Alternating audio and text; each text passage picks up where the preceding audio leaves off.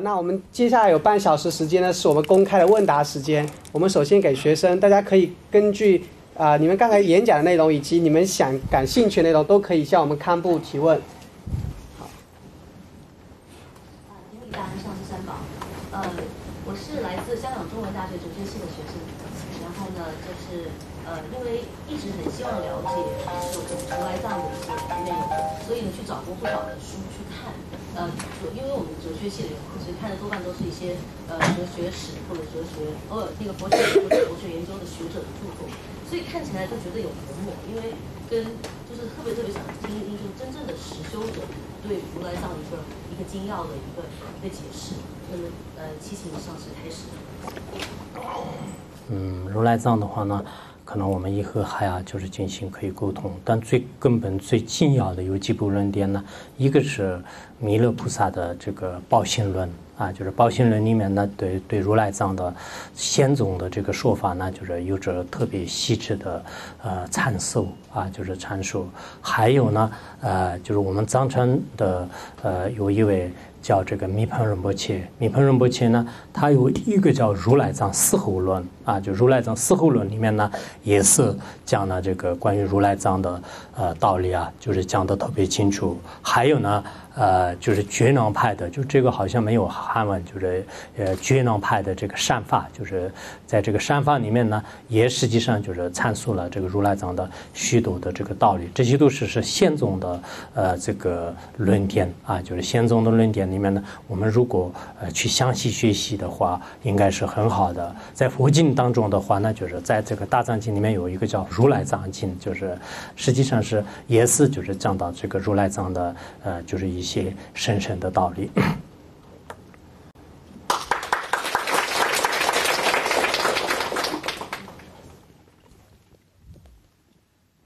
呃，你好，呃，首先感谢您来科大做讲座，然后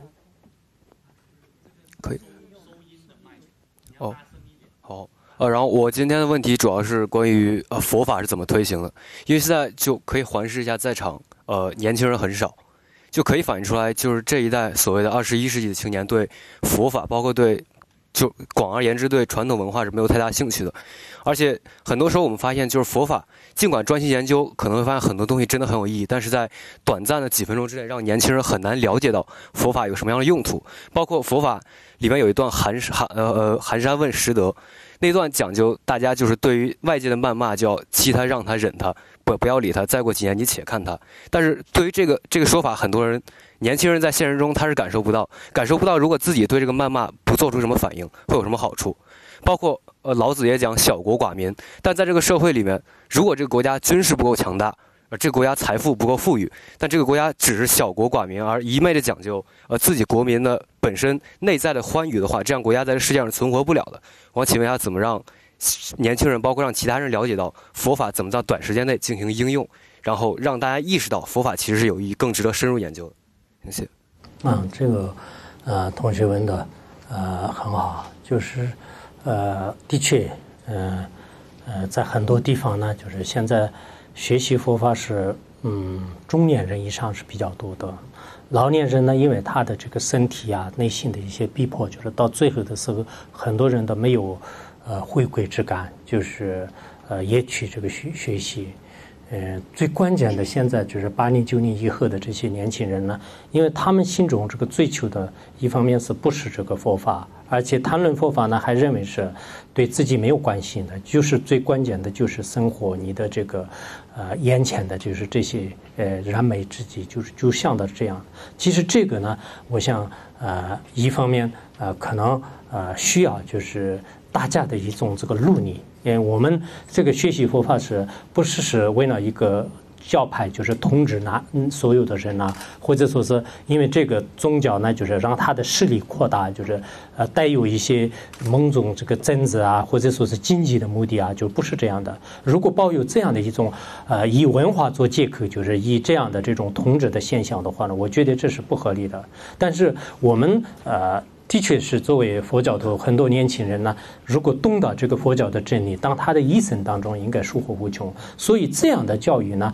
不管是在呃这个大学里面，还是在这个其他的社会的任何团体当中呢，应该很多不了解的人呢，让他这个了解；很多了解的人呢，让他更加深入的啊。就我希望，就是很多知识分子更深入的，不要佛教就是呃表面的一个层次上，或者说所谓的研究、所谓的呃参修啊，就简简单单的字面，其实不是这样的，尽量的更深一层的去去去挖掘。那这样的话呢，其实我们这个人呢，有不同的阶段，就刚开始无解的阶段，然后理解的阶段，最后呢，就是真正是一种开悟，或者说是自己的这种生活的一种这个相相数啊。就所以我们人从自身的一生一生当中来看的话呢，对任何一个知识呢，就是有很多不同的阶所以我希望我们很多的。这个年轻人的话呢，刚开始是对佛教一种排斥，然后中间是稍微就是半信半疑，最后是有一种理解，理解就是理解可能跟好奇心那就是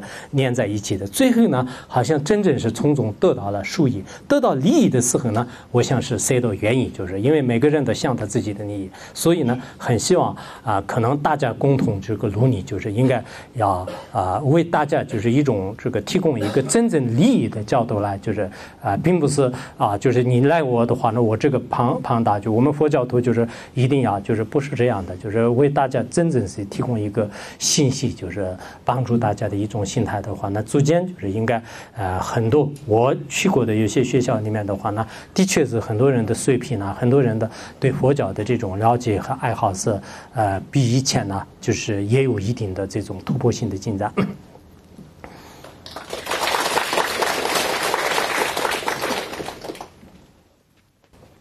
我是在这儿做访问，然后我当我从大概零四年开始对佛法开始感感兴趣，但是我刚才听你说就是感兴趣还得修行，就是知道他的知识以后还得修行，但是我就我没有跟别人接触过，就是跟别的佛教徒接触过，所以我想问一下该如何修行，就是一个问题。嗯，做什么？该不该修行是吧？该如何修行？啊。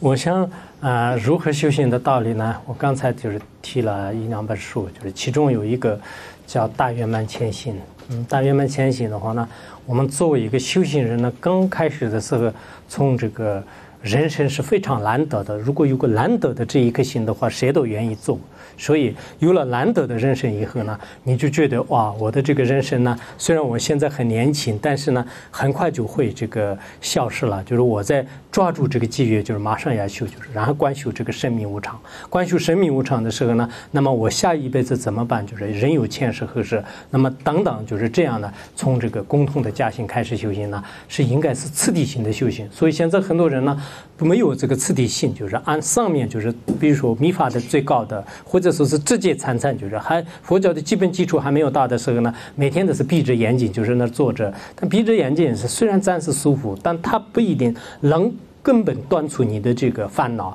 因为我们的断除这种烦恼和无名种子的话，必须要无我的空性。无我的空性是通过虚虚渐进、次第次第，就是产生正悟智慧以后才能断除的。因此，我们的有些行为的话呢，直接没有跟那个我们的我执呢，就是自己成为这个呃矛盾，就是没有就是对着它，没有对着它呢，很多行为都是不是成为解脱的因。所以我经常说，我们到寺院内去拜拜佛啊、烧烧香啊、平保保过保佑平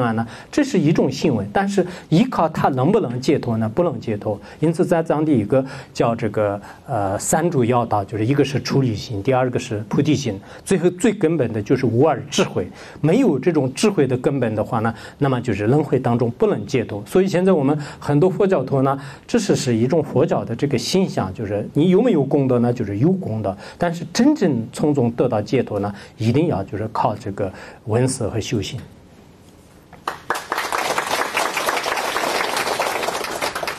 堪布，我现在对佛法算是那种半信半疑的阶段。我是这个学校的学生，啊，非常欢迎你来演讲。嗯，我现在对佛法属于那种半信半疑的阶段。然后之前有人向我宣扬那个耶稣基督嘛，我就很想问一个问题，就是。呃，那个释迦牟尼佛在两千五百年前在菩提树下自觉成佛，那之前的人世是不是也有一个神呢？就之前的人世到底是什么创造的？就是什么创造了人类吗？嗯嗯。哎呀，我这个问题的确不知道。对。第二个问题就是说，佛法到底是让我们无欲无求啊，还是让我们努力去得到自己想得到的东西？譬如说，我现在我觉得我的研究不是很顺利，嗯，我现在会很心烦，然后很急。那我怎么用佛法来帮助我自己？对，呃，一个是我们这个释迦牟尼佛两千两百呃两千五百多年前呢，是可以说是在这个仙界千佛。嗯，先界千佛，按照这个佛教的说法，跟我们现在时间的一些人类历史的说法呢，是不相同的。就这一点，可能我们要学习佛教的一些历史，包括这个俱舍论呐等等。就这样以后呢，其实人类呢，并不是就是像那个。呃，就很短暂的时间当中，就是猿猴啊、鱼人、猿梦人啊，或者说是，呃，一个呃，这个呃，就像是一种呃，这个进化论里面所说的那样，就是特别艰难。应该说这是还是很漫长的这个事实当中。而且释迦牟尼佛前面呢，还有就是释迦牟尼佛是在我们这个现界当中，这个界里面呢，有一千个佛要出世，一千个佛当中的话呢，他是第四位。他的前面的话呢，还有这个迦释。佛啊，当就是有这个三位佛啊，就是三位佛都已经呃来到这个世界啊，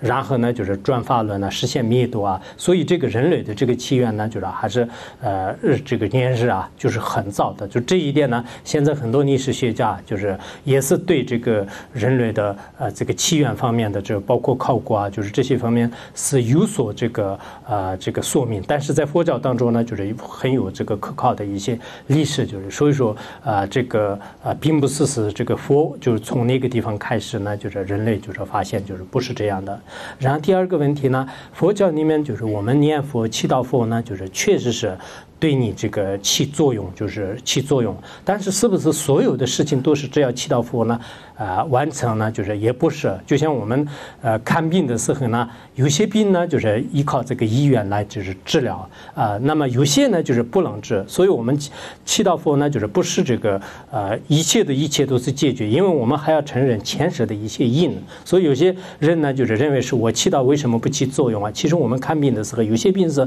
确实作用，就是所以呢你。需要看病，但有些呢看了也是没有办法的。但这个要不要看病呢？还是我要这个看。因此，我们就是祈祷的过程当中，对自己生活的有些不顺呢，就是的确也是祈祷佛是对你这个有有力量，就是有作用，这样自己。但能不能全部完成呢？就是也是每个人的这种因缘呢，就是靠这个前世的因缘，当很多特别复杂的这种这个因缘，就是因此，呃，这个呢，呃，就是也要靠自己的这个福分有一定的关系。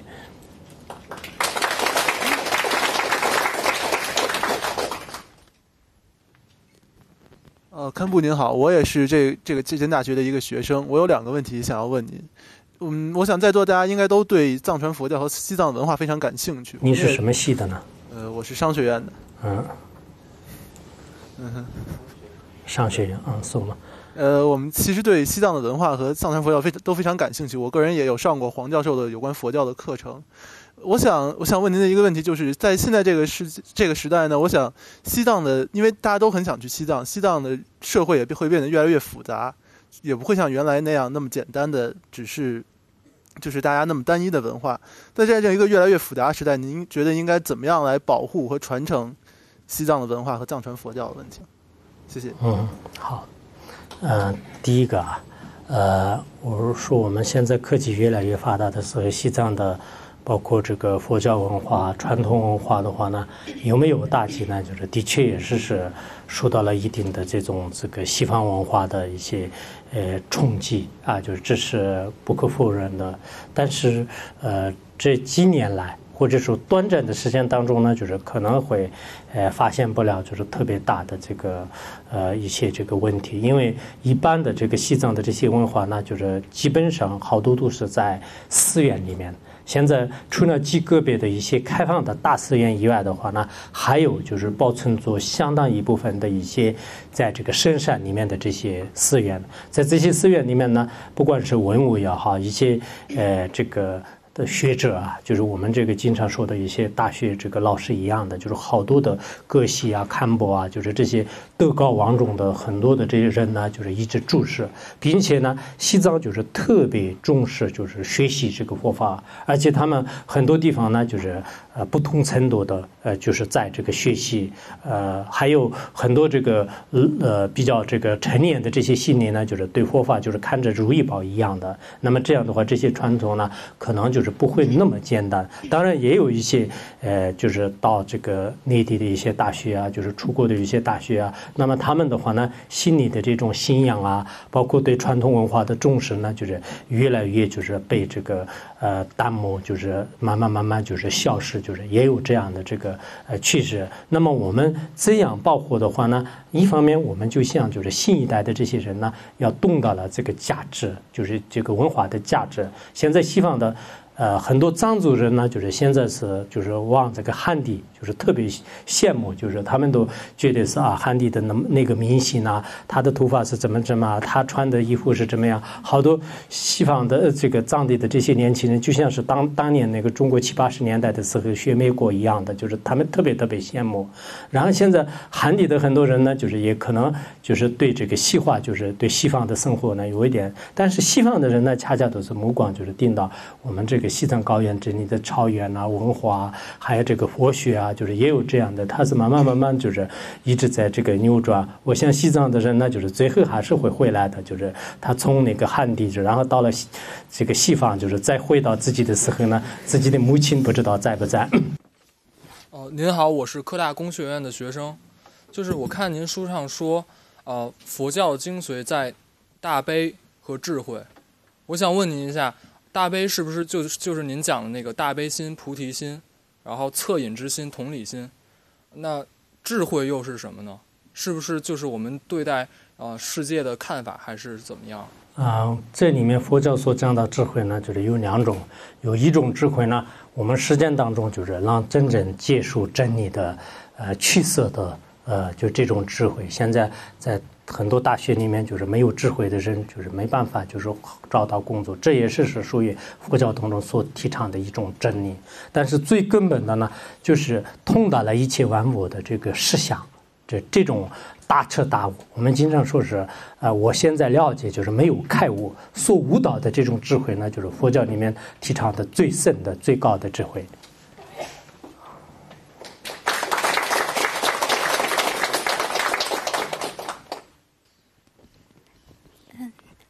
首先很感恩法师跟我们开始啊，堪布跟我们开始。然后我的问题是，刚才堪布提到的，嗯，提到了关于那个科学的挑战，然后对宗教产生的，嗯，一些面对的挑战，然后提到了进化论的问题。我想知道的是，因为基督教它的开始的创世纪，然后和我们的进化论就很大的矛盾。那么佛教的话是怎样看待进化论呢？如果说进化论是说。就刚好跟我们佛教讲的是由众生的业力、个人的业力，然后这样因缘和合所成。那这个业业力背后它是怎样形成这个作用？然后到我们现在所看到的科学一直在往前发展，人类在就像我们所说的进步呢？然后这是第一个问题。然后第二个问题就是我想知道的是，就跟刚才那位同学也说到弥勒下生这个。就弥勒佛信仰之类的问题，就是对于我们普通的就现代新年轻一代的人，就比较容易被佛法的那些，比如说四最早期原始佛教的四谛啊、十二因缘啊，然后还有后面的空观啊、真空妙有这些哲学性的思想。都会很容易吸引年轻人，但是他的经典我们不愿意去看，因为会觉得，比如说这个佛呀、那个佛啊，就好像离我们很远，好像都是我们不觉得它是一个真的东西。就是想进发生开始。对，啊，第一个，呃，关于进化论的事啊，就其实，呃，作为我们佛教的话呢，就是的确也是，呃，像进化论所说的那么简单的话呢，可能，呃，我经常在想，就是。呃，包括就是这个创始在现在在的话，那自己也是无法解释现在众生的各种不同的业力和现在社会当中参差不穷的显现的一些真实的这种事案例啊，就是这个是达尔文就是自己就是亲自在的时候呢，有很多事情是没办法。正因为这样呢，呃，如今啊，我以前看过，就是现在这个美国的话呢，就是有五百位这个科学家。就是前米就是开始这个播进化论的这个有些思想呢，呃，也是有一定的这个原因。当然，呃，基基基基督教也跟这个佛教的这个思想呢，啊，也是在。面对进化论上面呢，也有这个，啊，有些地方是相同，有些地方呢不相同。但我觉得是我们佛教对这个进化论的话呢，我想不用就是很多的这种这个解释。每一个众生就是他自己的苦也好，乐也好，在这些问题上面的话呢，那么就是很多的这个业感都是不相同的。如果是按照就是他们所说的那样的，那这么简单的话呢，那可能就是这个社会上面的所有的这些人呐，就是包括。这个目光也是是非常这个短浅的，而且因为进化论的话呢，啊，确实是呃很多人啊，就是我们的这个思想和价值观和一些理念方面的话，那就是也有一定的这种损害啊损害。所以说呢，我们这个佛教呢，就是就认为，呃，就是呃这个人的这种善恶的很很多的这种呃复杂的这些因缘的话呢，最根本的。你种下什么样的因呢，产生这样的这个果。这个就像是我们种毒药的时候呢，产生就是会它的这个呃药的这个毒度的过。然后你会动苗药的话那，就是种种苗药的话那，产生它的。所以你任何一个种子产生这样的过呢，我们。比如说，一个人的这个兄弟姐妹的身上的这个发生的问题都是不相同的，父母是完全是相同的，但是呢，他们之间的这个工作也好、姻缘也好、烦恼也好，就这些都是不相同的。所以这些方面呢，可能要去深入的了解一些佛经和现象的话，那就是才能明白的。然后第二个问题呢，我刚才也是为什么提倡现在的年轻人一定要就是不能就是光是信仰一个就可以了。其实我们这个佛教呢，不是是像那个信圣的释迦牟尼佛，从一个角度来讲，他不是一个圣，他两千五百多年前真正来到这个世界，而且呢，他所传的这种法论呢，相当于是我们实践人一样，就是他的这些著作的话，那就是那么全部都是现在在文字上，世界上那么多的国家的都是在这个研究啊，就是都是在研究，因此他跟圣呢，就是有一定的这个差别，所以十二因缘也好，四谛也好，这些道理的话，那作为年轻人呢，一定要去深入的研究，深入研究以后呢，会知道就是其中的真实的这个意义。同时呢，作为一些年轻人呢，也不能否认，就是所谓的佛啊、菩萨啊，就是这些都是是好像觉得是一种这个神啊，就是一种迷信啊。这种想法呢，完全是不合理的。为什么呢？他们确实是有一个特别就是呃高的这种这个真悟和境界，而且我们禅宗的故事、密宗的故事还要。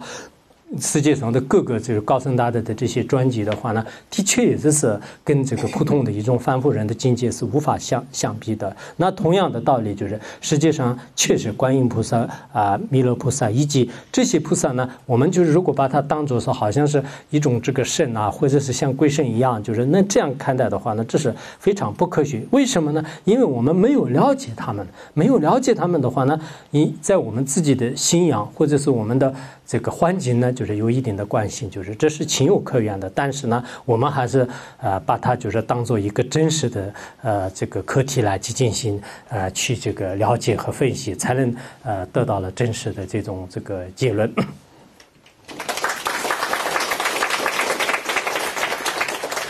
们还有三个问题啊，同学们，还有他那边一个同学。啊，康布您好，我是科技大学呃金融系的。然后职员，然后我的问题是这样的，就是比如说像香港这样一个大的城市、大的都市，然后每一个人都非常忙碌，然后赚很多的钱，但是对于他们来讲，既然这么忙碌的话，呃，怎么说，就是能不能够？给他们一个提示，就是如何对峙烦恼。因为您知道，忙碌的人或者赚很多钱的人，他们当然也有烦恼。可是，可能香港这样一个很大的城市，更多的人拥有金钱，然后他们过得很舒适，然后他们的交通非常的便利。可是，对他们来讲，如何对峙他们心中的烦恼，这是我的问题。啊，谢谢。嗯，我在想，对峙烦恼的确也不是很容易的，但是呢。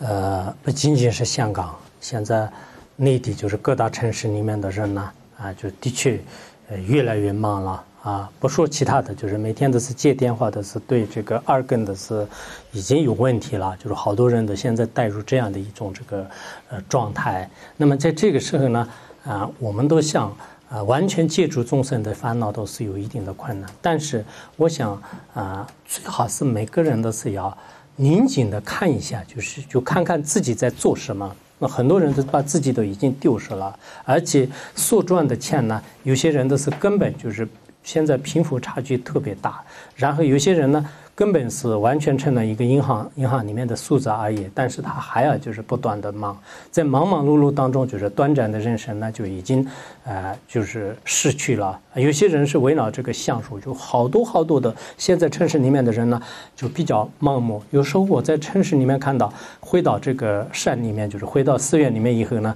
有一种这个说不出来的这个感觉啊，就是真的是回归自然。人的富裕呢，不一定是。就是钱财才真的这个快快乐的人的富裕呢，内在的这种富裕，就是这是，也就是我们佛教里面就就知足常乐啊，就如如果知足心，当然你没有基本的生活生存的话，那就是也是一种这个苦恼。但是现在很多人呢，可能最就就不满足的，就是还不断的扩张的这样的一种状态，在这个时候，唯一的一种方法呢。啊，就是在自足少欲啊，就是自足少欲，这是我们佛教当中的任何一个人呢，就随着因缘。如果你有因缘的话呢，有一些多赚一些钱也可以。但是呢，多赚的钱呢，你要想到我们身边很多的还有这个连饭都吃不起的，就是这样的，就是包括像周周边的这个国家，像埃及啊、非洲啊，就这些的是有那么多。但是我们很多的富贵人呢，根本不想就是就跟他，呃，就是捐款呐，或者说是帮助他。我们身边的人呢，也有很多的。这些都不想，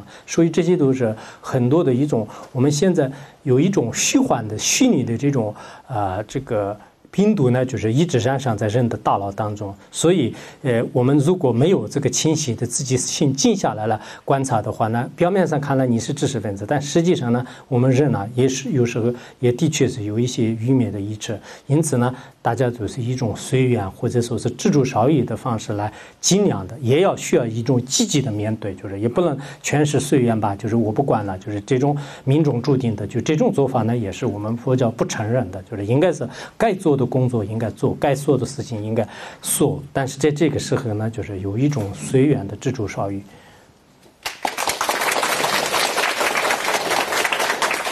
啊，康文你好，谢谢您来开讲。嗯，其实我想很多同学，呃，我是像科技大学机械工程系的学生。呃，我想可能很多同学都跟我差不多啊，也接触过很多的佛教的故事呀，也看也听人讲过很多佛教的道理啊，但是对佛教有些那种基本概念啊，没有一个比较深刻的理解。打个比方说，佛教里边有两对呃比较呃相对的概念，一个是相，一个是心，是不是？另外一个色，一个是空。他既然是就是对这两个概念，我希望就是看不能够跟我们好好讲一讲这两个概念的一些基本的原理啊，一个根本的一些道理，跟我们讲一下。因为像我们听一些平时一些说法，不知道是不是对啊？就是他有的说法是色即是空，空即是色，是不是？然后相由心生这个东西，这个说法，那我们就想，既然色即是空，空即是色啊，打个比方，您刚才讲的，我们要有慈悲心，我们对动物要有慈悲心，对蚂蚁要有慈悲。心。那蚂蚁对我来说是个象，那这个空这个色是不是也是个空的呢？我既然是对一个空的东西，我是为什么还有慈悲心和恶心之这个这个区别？另外，我的慈悲心或者是恶的这个心呢，是不是本身也是个空的东西呢？我们何必何必这么去执着这个事情呢？能不能法师跟我们好好的开讲一下？谢谢。嗯，好。嗯，这个呃问题啊啊，就我刚才说。一个是可能佛教，呃，要一个全面的了解呢，就是应该比较呃方便，呃，色即是空，空即是色也好，或者是相由心生的这些道理呢，呃呃，一个是呃是牵涉到，就是色即是空的道理呢，牵涉到中观的，就是基本思想。那么这个时候，我以前讲过一些心经啊，那么心经里面也是专门介绍过这这一段呃，其实，在分析的过程当中呢，有些人说这个这个色呢，就是我们眼睛所看到的这些东西，那么它就是空性的，呃，然后。它的这种空性呢，就是可以我们眼睛现见的，应该可以在中观这样推测。那么这是在什么样的角度呢？就是你在抉择空性的时候，也就是说。菩萨和佛的这个境界抉择，或者玩法的本相解决的时候呢，色和空呢就是无二无别的，应该这样的。而在我们迷乱的这个现象，我们在世间的现象当中的话呢，那么就是色不是空，空不是色，就是应该是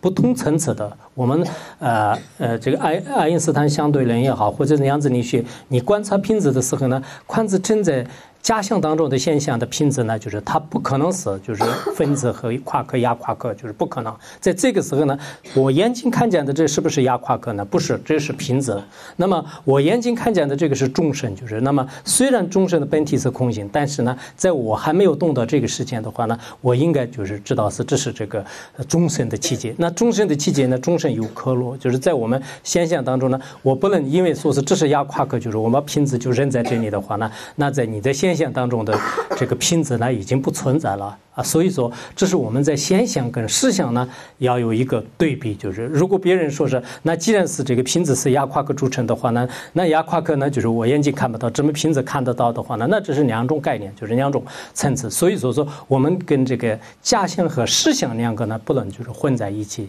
就是这是色就是空，空即是色的意思。然后我们说啊，刚才那个呃，就是相由性产生的话呢，就是这是唯识宗这个观点呢。呃，其实外境也。好，一切的这种现象的话呢，我们呃，相当于是是做梦一样的。就是用玩法由由心而产生的。那么这个概念，如果你通达的话呢，以梦来比喻，就是很容易通达其中的这个意义。在这个时候呢，玩法都是由我的这种信来这个产生的。但是这个你要懂得，就是为是这个啊二三十颂的一些道理以后呢，就是其中的玩法为心生啊，就是包括一些楞严经里面所讲的玩法为心生呢，依靠这个信的这种无名迷乱以后呢，就是才可以产生我们世间的万事万物。在这个时候呢。也是按照魏世龙的观点的话呢，有对境有没有呢？就是还是有的，只不过是是我的这个性的迷乱的幻想，就是所以这个时候呢，就是我们要学魏世龙的观点。因此这两个呢，应该有不同的这个观点来进行这个了解以后，才知道是在哪些场合当中呢，就是一切的。我们现在很多人因为佛教就是稍微就是动一点，但是呢也没有去，所以有些人呢对物理学呢就是稍微动一点点，但是没有去去了解的时候呢，我前。前一段时间看见一个报告呢，就是呃说的是做佛教与这个什么科学精神吧，就是啊就是这个里面就是还是讲呢，就是为什么是科学人们都认可呢？它有三种理由。那么同样的佛教也是让人们认可的话呢，有三种理由。但是你不懂的人呢，你去那个判断科学的时候呢，就是往往的是在这个科学工作者面前呢，就是出现很多很多的漏洞。所以说这个问题呢，可能还要深深入的去去研究。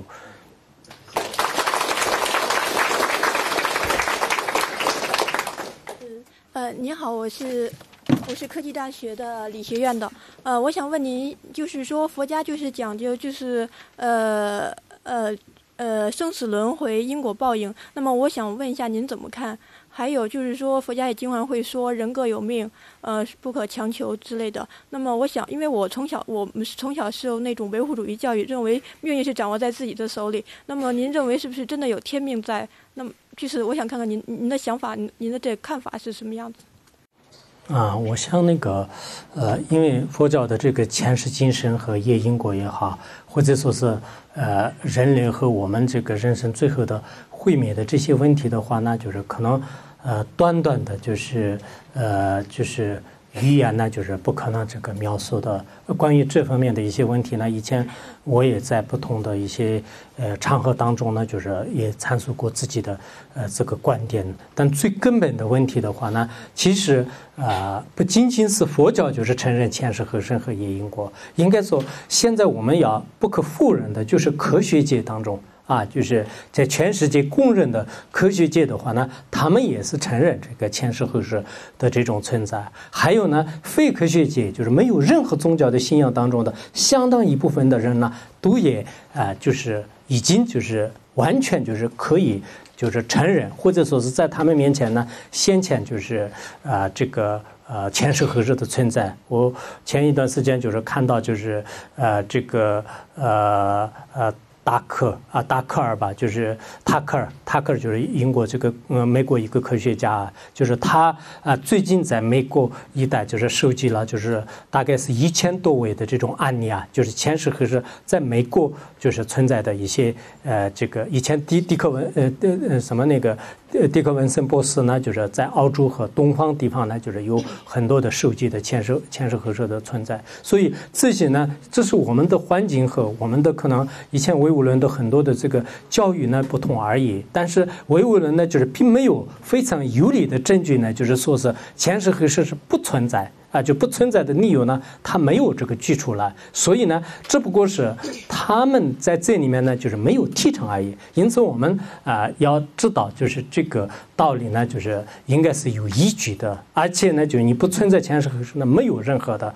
啊这种充分的这个依据。这样以后的话呢，我知道就是一切有前世后世，那么这个业因果的这种关系，那么将来呢，就是我们的这个生命呢，也并不是我们所想象的那样，很快的时间当中灭亡啊，就是一直这个延续轮回呢，就是无边无际，就是最后你真正是得到一种断出这个我执的一种根本智慧出现的时候呢，就是才能才能断出。其实这些呢，就是特别需要。啊我们呃以前印度有一位就是叫做这个森田论，是他的中观四百论当中也是说了，就是对一些以佛教的阴沉的地方的话呢，你一定要通过学习空性呢，通过学习的这个佛道的智慧来就是可以，因为佛教的智慧呢不是一个简单的说一个理论，无论是如何，你必须要信，就是没有这样的，你可以呢去进行分析，而且分析的过程当中，就像我们藏传佛教呢。就每天都是辩论，就是一个问题，前世何时存在的问题呢？要起码辩论好几个月，就是最后呢，大家都就是没有任何理由，我不得不承认的时候呢，那我就活了，就是就我们有些经常也就这样的，那我就不得不承认，因为你有有呃呃充分的依据，我没有，我没有的话，那我现在从理论上也不得不承认。所以很多问题的话，那就是佛教就是应该是，尤其是佛教里面就是通过可以就是观察和提问，还有辩论那种方式来让提升自己的。正式的理解就是很有必要的。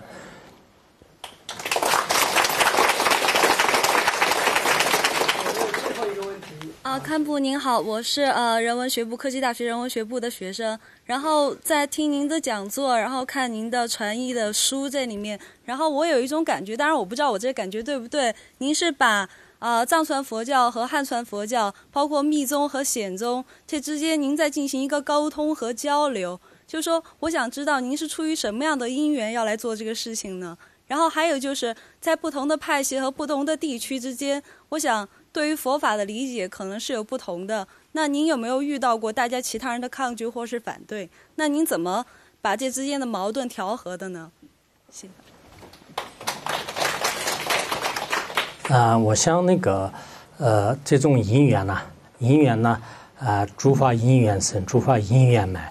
呃，如是，呃，诸因缘十大沙门说，就是一般真正的深深的因缘的话呢，唯有这个佛陀才知道。比如说，我们今天在座的人在这里，或者是你在香港科技大学读书，就是什么样子因缘，让科学家说的话呢？爱因斯坦站出来也是不一定马上能说出来，啊，就是这个这个因缘。但是呢，我相信，就是我这次就是不管是在任何一个地方以佛教或者是藏传佛教这样的这种道理要说的话呢，我自己呢。呃，绝对是跟大家有一种结上一种善缘，也是一种交流啊。就像我呢，啊，算是也可以，就是当一个学生，就是因为我自己经常就是讲，我不具足老师的条件，因为一个合格的。居学生的条件都不具足，所以别人如果说我老实啊，说我看不啊，就我就心里面有一种惭愧之心。所以我从来没有想到是因为我就如何如何了不起，没有怎么想。但是我内心当中呢，的确也想到佛教就是这么好，就而且现在人这么需要。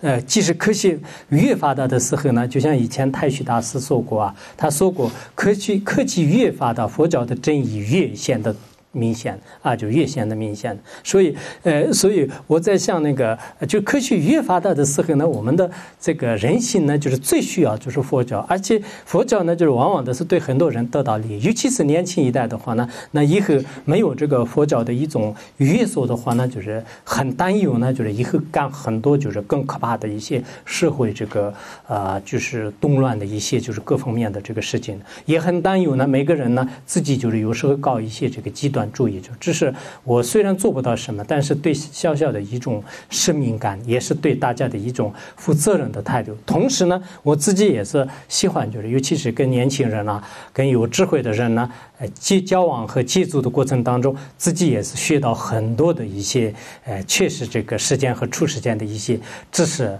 呃，而且在这个过程当中，你第二个问题就是别人有没有攻击我呢？就是应该是有的，就是有的时候呢，我乐意这个接受啊。如果我的观点是错的话，那就是那么我不可能就是一直呢就是。执迷不悟，就是我应该在别人面前就是恭恭敬敬的接受，就这是佛教的啊辩证思想的基本的一个态度。如果别人举不出来一个真正能攻击我的话呢，我啊还是应该就是以自己的一种自信的这种态度来就是面对。所以呢，平时我们在任何一个场合当中啊，公开的。对我说啊什么过失啊啊说什么就是呃就开始就是说我的各方面的过失的话呢，我啊应该说是是没有这种烦恼和没有没有生气，就是。我觉得是我们现在世间人就是作为一个佛教徒也好，实践的任何一个大学生的话呢，应该是有一种非常开放、非常自由、非常啊大家就是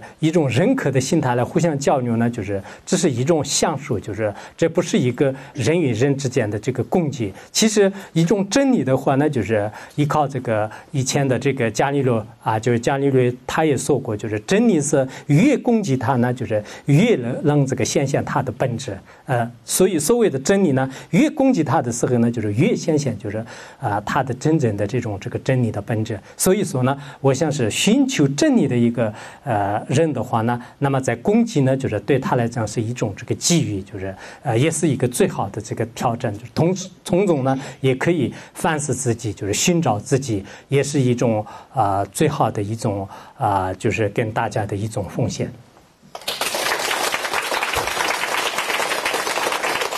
非常感谢康藏的演讲。刚才谈到姻缘的话，我想感谢一下黄敏浩教授，还有徐波博士，因为他们。牵线，所以我们这个姻缘能够跟康藏来分享这一次非常精彩的讲座。那下面呢，我们啊有请啊康藏跟我们的啊黄敏浩教授啊合影，并赠送香港科技大学的啊给为我们香港科技大学赠送纪念品。有请康藏和黄敏浩教授上台。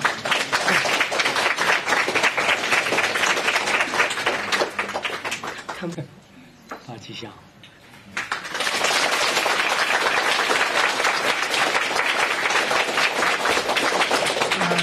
另外呢，今天课题是科技发达时代佛法教教育，很多东西可能没机会发问。其实我们的那个呃康布有微博也有博客，所以呢，同学们如果还有问题，可以关注我们啊康布的微博还有博客，有问题可以在线咨询。这也是科技带给我们跟佛法一个更好沟通的一个桥梁。啊，大家起立再次欢送，并且欢迎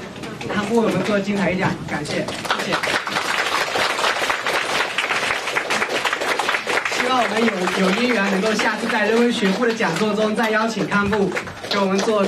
更精彩演讲。谢谢。